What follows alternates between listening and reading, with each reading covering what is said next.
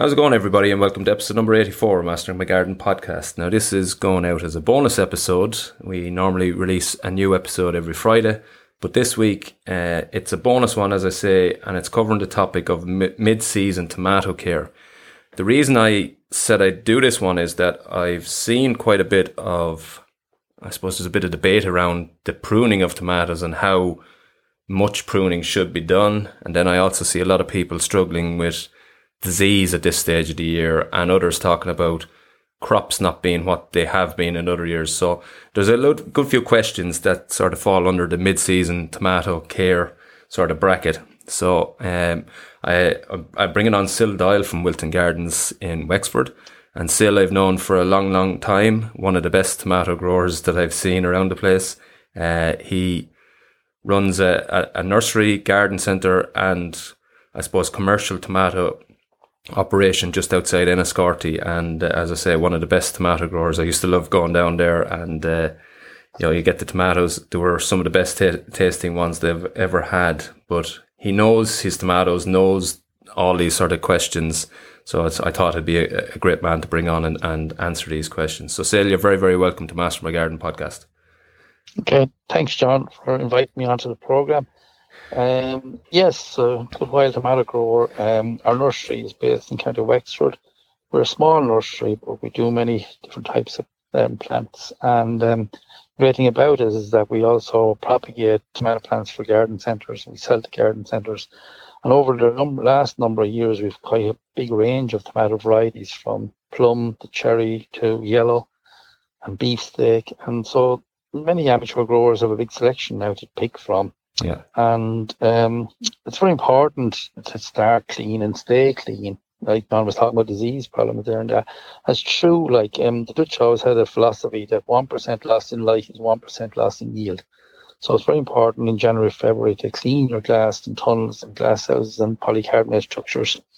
Yeah, that's actually something you, you, you don't think of. So I see people with blight trouble now, but you're, you're thinking of the conditions today but that's an important point, is what you're saying. Start clean with the house in the springtime. And while they can't do anything about it now, it's a good thing to bear in mind as they look ahead to next year. Yes, because January, February is a very easy time to remove that dirt because the algae just washes off very easily. But if you leave it till March and April, it sticks to the glass and you get a scrub brush and you take it off. So do it when it's well, Christmas time. I do it just after the Christmas turkey to work off the excess fat. and um, it's yeah. a great way to get started, right? Yeah. So you're saying you're saying clean clean the outside of the glass, clean the outside of the polythene tunnel to allow light levels in, but you're also saying yeah. dis- disinfect inside in the house. Correct. So yeah. we're off to a clean start then. Okay. Then we go. Some people love to sow their own seeds. So mid February you can sow your own seeds, different varieties, and you can sow. It's nice to sow them inside in the house where you have a bit of heat inside the dwelling house, but try and use a little bit of light. These new LED lights are fantastic yeah. to keep the plant lovely and short and stocky. That makes a good bushy plant then. And then we would like when you start to wean them off, you bring them out into your glass glasshouse, your cold glasshouse. The best time to plant tomato plants out in the cold greenhouse is mid-April. Yeah that's a common mistake as well. I know, I know we're kind of looking ahead to next year, but that is a massively a, a, mistake that I see a lot of people making, trying to get tomatoes going too early and getting them into a tunnel too early. Yeah, people try to go for patches there, which is completely crazy. You go, you go about mid-April, and if you like, throw a bit of fleece over them to get them lovely and snug. And you, and if you're running out to work, you don't need to take off the fleece. You can leave the fleece on day and night at that time of the year, just against that. Yeah, just until you get into May, I guess. Yeah, yeah, and then you can let them off. Now, I like preferably, I always like to string the tomato plant rather than bamboo them. Yeah. Because the weight load is on the string and they don't slip down the bamboo then and break. So yeah. it's nice to string them. Yeah, stringing. Uh, I suppose we might as well give it a good description, and I, that's what I do myself. I string them. Uh, so when I when I pot and I, and I pot mostly into the ground, I have a few in pots just as a kind of a trial. But as when I put the tomato into the ground. I put the string directly under the base of where the where the plant is, and then pull it up to the crop wire so that the as the tomato roots in, it actually holds the string in place tight. Is that what yes. you guys would do? That's exactly correct. Exactly. So it's hanging out of the string from the crop wire, and you twist the plant around the string, and off you go. You start side shooting. Yeah. And they start to grow. Now talk about pots there and ground. Preferably an amateur grower, I would always prefer them to use the soil, mix in a bit of compost when you're planting into the soil and aerate it up, plant in because the soil is always a great buffer. If the plant is thirsty, it'll always run and look for more moisture. Whereas Yeah. when it's in a pot, when the pot dries out, that's it. Yeah, No especially if you're using peat in the pot. Exactly. Yeah. And with these new peat-free composters coming on board, they're much more free freer draining, and you run into loads of problems drying out. And you'd always ask your neighbour or friend to water them when you're gone off to Lanzarote or some holiday, and it never happens. It never be watered the way you like it. to Yeah, yeah. Uh, the, Yeah. the one thing I found, uh, so I, I have a couple in pots, just kind of doing a comparison, and it's almost what I expected to happen at the very, very start. The pot ones did marginally, and it's not a lot, but marginally better because I guess you're getting the heat around the black pot above the ground, so possibly the root zone gets a bit hotter or warmer quicker. Uh, so, so I noticed that a marginal difference that the ones in the pots were better at the very, very start. But to be honest with you, since then, there is no comparison. The ground ones all day long, much easier to mind and actually better tasting fruit on them and more fruit. Yes, that would sound absolutely correct. And um, you run into problems, you're talking about disease and problems, but the thing which I get a very often asked there, people come in with this black scab on the bottom of a tomato, and that's known as blossom end rot. And people say to me, what's gone wrong? And I said, that's blossom end rot. It's the lack of calcium getting out to the tip of the fruit. Okay. But that happens when the fruit is very, very young.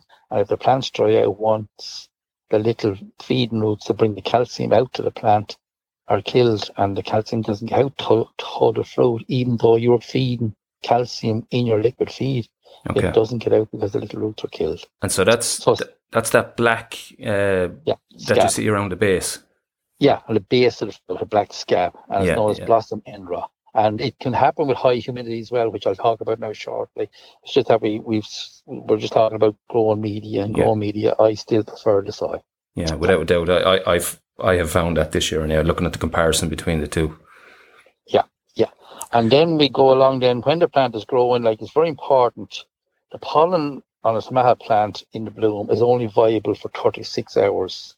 If that pollen is not, if that little plant or that blossom is not shaking um, every every second day, you don't get a proper pollination. So the tomato plant is a self-pollinator. It doesn't need a bee to bring the pollen from different blooms. All it needs is the bee to land onto the onto the flower and shake his little bum Right. and he will pollinate. So you can do that manually by just hitting it with a little brush or just hitting it with your hand and it'll vibrate and the pollen is released. Okay, so the pollen is only valid for, for 36 hours after the flower opens. It opens. Yeah. So if if for example you had a house that was sealed up and you weren't getting any movement or you hadn't got bees or any other pollinators in around the house and you Yeah. weren't out there for a day or two, chances are that they won't they won't get pollinated. They won't develop at all. The only little pea sized fruit or it might even be pea sized fruit. Right, yeah, just yeah. won't grow. Yeah. Yeah. So, So- it's very, very important to the shaking. So a little, little shake or if you're lucky enough to have bees and that in around the house, you're okay. Yeah, correct. Yeah. And then we go down along the line. Then when you have them up and growing, you're watering, and the little blooms are open, and the little fruits are swelling. And now, for the first six weeks, generally you just use plain water. But once you get the little fruits developing, you start liquid feeding, and you liquid feed about once a week, up into twice a week. Twice a week is about normal for the amateur grower in soil. They're happy enough getting fed twice a week, and you do that right up until the finish cropping So you're feeding twice a week all the time all the time. up until up until the very end of the crop. Yeah. Perfect. Right, and, yeah. Um, yeah, at this time of the year, then, just well, I suppose side shoot removal. A Yeah. lot of people know what they're doing here, but just for somebody that doesn't, just tell us what what you're exactly doing there. Right. When you plant a plant first, you always remove the side shoots. The side shoots develop where the main, where the leaves touch the main stem. Yep. In that little leaf axil, you remove the little side shoots, and you remove them when you're comfortably able to pinch them out with your fingers. Don't be rooting for them like with a tweezers. Wait for them to get to about an inch Yeah. or three centimeters long, two to three centimeters long, and you break them apart off. Yep. Now you remove them up along all the way up until the plant reaches the very final stage. Now, what can happen, which people get very confused about, and it does happen, I see, even though you've removed some of the bottom ones, some more can come back down there at the very bottom and Yeah. get a few snake away on you because they're down there hid among the leaves. You've got to remove them as well Yeah. and let plenty of air around the plant. And as you go up, as the plant grows up and you reach the, the top of the crop wire or mid July, when you pinch out the head of that plant, you will see a lot of side shoots coming very vigorously because she's trying to make a new head again and you pinch out the original one. Yeah. So you want to always watch this time of year for extra shoots. Yeah. And that, that's something you said off air that I'm not sure that everybody will be aware of. So at this time of the year, well, actually a little, little bit earlier, you're, you're saying kind of the end of July, you're recommending that people actually pinch, pinch out the head altogether to allow Yes. what fruit is there to fill out and to Yeah. and to ripen. Yes, correct.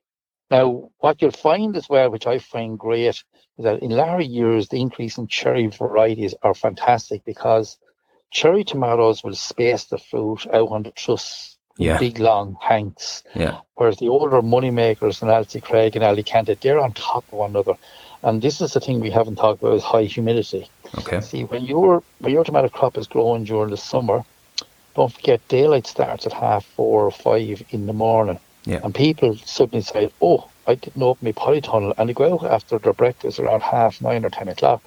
Well, a lot of the damage has been done because sunlight is after being ro- roasting the tunnel or glasses, and the high humidity builds up, and then you get what happens is that um, the fruit will get condensation off because the house will warm up quicker than the fruit. Yeah. That's, so that's the do in science. You'll always find that um, matter heats slower than the air, Yeah. and yeah. then you get this disease. Disease is coming on the fruit, and botrytis because of the the condensation on the fruit. But when you've got the cherries, they're so well spaced out, the fruit don't touch one another, so the condensation dries off much easier. Okay. So essentially, what you're saying is, if if your house is not side ventilated or, or in ve- ventilated, you want to get those those doors and vents open as early as possible in the morning time. Exactly. Um, like we have a terminology we use in growing sometimes with computer control. We think we call is cracking the vents. So we could have a night where the vents could be open ten percent, a very small amount, and even though the heating is on a bit, the plant is transpiring, it's breathing. So I would recommend for any amateur gardener, don't be closing up your tunnel and glasses completely at night time. Leave a little bit of air on, just a gap. Yeah. Let that little bit of air move um, through the house. And um, people have this thing of closing up the tunnel and going to ripen them as quick as they can. That's completely the wrong approach because high humidity can cause a lot more damage than slow ripening. Yeah. And I suppose that that's the biggest struggle, and you see it at this time of the year. People have had, you know, they've got on good with their tomatoes up until this point, and now they have some fruit coming on, and it can change very quickly at this time of the year. So, disease for prevention. What do you Yes. recommend at this time of the year to make sure that they're keeping the fruit that they have clean? Yeah, a lot of people, there's it's just more, when people want to go more organically, that just keep plenty of air movement through the house. And even sometimes people might have a little fan or something like that helps you as well. But don't close up your tunnel. Like, you wouldn't want to close up your tunnel glasses until temperatures nighttime get down to seven degrees. And most of these nights we're running a temperature there of nine to 12. So don't be closing up your glasses. That would my best um, advice to people that are in the amateur stage leave that bit of a gap on the vent, you know. And it's very important. Now, another mistake too, just when I have a note here, just on my mind, people ring me up and they say, oh, white fly on my tomato plants. And 90% of the time, 95% of the time, that's never white fly.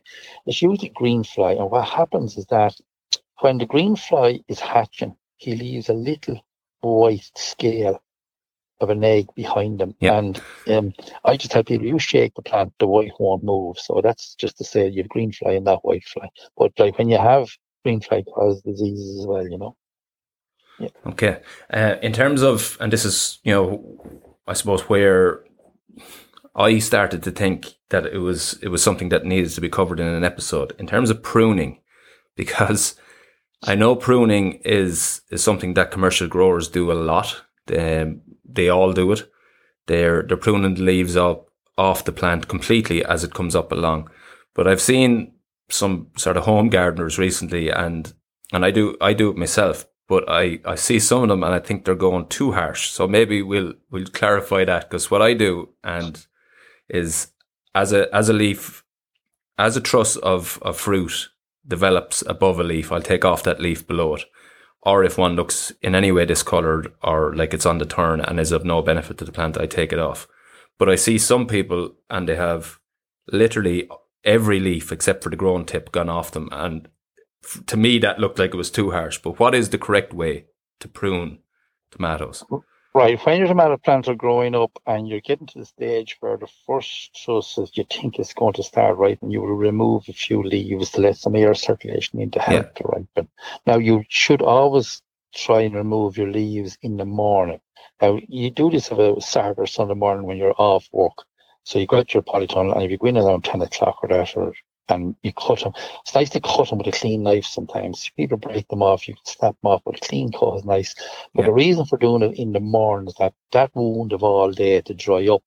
Yeah. Whereas if you do it in the evening time, you're getting into condensation, humidity, and that little wound can get into a bit of a scab and a bit of a festering, and you can have a disease, bark can set in. So try and do your um, pruning morning your, time. in the morning time the way it dries up. And yeah, then, yes, certainly at the moment you'd want half the plant with the leaves on it. Like if you have a plant there that's running on about two meters high, well, you should have a half a meter. You, are sorry, you should still have about a meter of leaves on that plant still. You yeah. shouldn't be, you shouldn't be plucking the leaves off right up to the head because she has to manufacture food. Yeah, that, that was uh, that was what prompted this. As I say, I, I was having a discussion with someone online a few weeks ago about this, and and I felt looking at a lot of the people who were putting up pictures of the tomatoes that they were skinning them way too much. Um, yeah. uh, now, uh, I was probably doing it a little bit too little based on what you've just said, but I, I literally saw tomato plants with, with nothing only the, the, the top leaf on it. And I just said that like just doesn't look right to me. Yeah, well, I've seen my own. I've seen my. I I have my own little glass house in my own house here, and there's no bother for me here to get tomato tomatoes for the kids' lunch boxes in November there because particularly the cherry ones, that the trusses up in the head of the plant. Sometimes I would let two or three side shoots develop and I would pinch them after I see yellow blossoms and I get a few extra trusses up in the head of the plant. It's okay. a little bit yeah, you have to read the plant a bit to see if you can support a few extra ones. But there's no there's no problem getting cherry tomatoes up in November there from a plant with plant with nice healthy leaves on it um, swelling the fruit. Yeah. Um, tidying up around the so anytime you're cutting off any leaves or if there's any debris on the ground, you're better off to get them out of there and you let let air flow around it, but also not let, not let any botrytis or anything build up on those leaves on the ground. Get rid of all those out of there. Yeah, botrytis is one of the biggest disease problems in tomato crop. Mildew is not a problem in Ireland, but um, definitely you've got to get that debris out of the house completely. Don't let it decay there because you can develop a thing called ghost spotting, which is a little tiny ring develops yeah. on the fruit, and that happens with the condensation with the spore from the botrytis. Yeah. It can get very technically going into describing some of these things, but basically hygiene is very important in tomato. Yeah. In in terms of if somebody is in mid season now and they have blight um, on the plants, all is not lost really, but what should they be doing to try and maximise what they do have if they've already got got blight? I would go out with the scissors and the box and I'd prune off them little bad bits off the leaves with the scissors and tidy them all up and keep an air movement in the house to keep the door open and window open. Keep watering, feeding, and never, never go and water the tomato plants with a hose. The plants should be always dry. Just water the ground. Some yeah. people come in and they spray the whole plant. Like that's that's not the way you look after the tomato plants. It's foliage dry, ground moist. Yeah, that makes and, sense. Um, yeah, there's lots of little tips on how to water their little bottles and things like that. And they work very well and there was circular things there, ring cultures and stuff like that. They're very good, you know. Yeah, yeah. Uh, you said you're growing a huge amount of varieties. Um, what's your favorite variety, just as a matter of interest? Um, it's funny. I've been growing tomatoes a long time, and um, there's one round little cherry plant, and it's called Congenta, and it's a fantastic variety. It's a very commercial variety. It's about fifty or sixty cent for one seed but it's one of the best varieties I've ever grown. The very minute you turn your back, it's gone off on you. It just grows so fast. It can support side shoots to get an extra truss here and there, and the flavour is fantastic. It's a and round. It's called Congenta. Congenta, C O N um, Congenta G E N T A or something yeah. like that. But it's bred by a Dutch company. Yeah, and you that knows a lot of varieties. I grew two that two this year that I haven't grown before. Uh, just see have you any experience with them. One is Mountain Magic, and the other is Honeymoon. And I find the Honeymoon absolutely gorgeous. Uh, definitely up there with the nicest tomato I've ever eaten.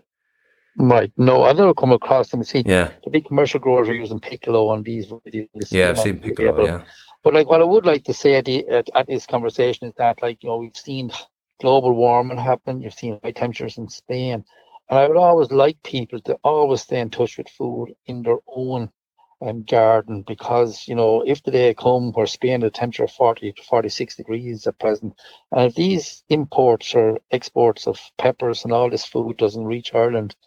It's always nice to look out in your backyard and say, "Oh, I'm going to have my few cherry tomatoes for my lunch with a bit of local Uh, cheddar cheese." yeah. But it's better for you as well. Like, it- like there's no question. I'm sure there's there's good produce being produced all around the world, but you really can't get anything better than what's grown, well, local first, but better again grown in the back garden, because you're you just have no loss of of uh, no loss of nutrients at all. So it's you know it's going to be top top class and and healthy. You won't get anything healthier. And to be honest with you, it, it tastes better than like I genuinely these tomatoes this year and my wife was slagging me during the week because I'm after saying it about 50 times how nice the tomatoes are, but they are actually just top class. Like I'm literally walking up and down the house eating maybe 10 or 15 every time I go in there, but they're absolutely gorgeous. Yes, correct. And just uh, getting away from the matter, just shortly there, but I've about 18 sweet corn plants ready to harvest now shortly in the next three weeks. And I read an article one time where you should boil the water and run from your garden into the pot to get the 100% flavour from your sweet corn. Right. So that's what you say, the flavour is in your own growing. yeah, for sure. Still, uh, as I said, it's. Uh, I, I knew that you'd have the answers to those uh, as those those tomato sort of questions and and be able to give people the tips for mid season mid season plant care. You've been you've, you've been doing it for a long time uh, in Wilton Gardens. I know you're you're starting to get active on Instagram and so on. So maybe tell people where they can find you. Yes, um, the younger generation are coming up here now and they're on this Instagram thing, which I don't have much to do, but they're always looking for me to look good and speak good. So we're on Wilton Gardens is our Instagram um, um, name, and we try and keep from our sowing to our cropping right through. And next year is going to be a big swing over to the new coconut fibre, the which is going to be our new growing media. So we Yeah. hope for a very interesting subject on that next year. Yeah, and yeah, you're telling the story the whole way through. And uh, Yeah. as I said at the very start, I, I've known you a long time, and one of the best, one of the best growers uh, that I've come across in my travels. So, uh, yeah, it's it's been a great chat. Uh, as I say, all the answers answered brilliantly. I think the keys are to, you know, as you said, keep the keep the house ventilated, and even looking ahead to next year, try and get those dates right. Try and get your house clean inside and out, starting off, and then you'll have every every success with your tomatoes. So, Sil, it's been a, a great chat, and thank you very very much for coming on Master My Garden podcast. Thanks very much, John. Thanks for having me. Thank you. So that's been this week's short episode, a bonus episode, as I said. Uh, I, as I say, I know Sil a long time. Wilton Gardens, really good growers of family heritage down there, and uh, as I say, one of the best growers I've seen of tomatoes. So there was a bit, I won't call it a debate, but I was having a conversation with someone about the pruning aspect of it, uh, and I knew that we'd get the correct answers there. So hopefully that covers it all. If you're enjoying the podcast, please share it with all your gardening friends, and you can find me on social channels. It's Instagram and Facebook at Master My Garden. And that's been this week's bonus episode. Thanks for listening, and until the next time, happy gardening.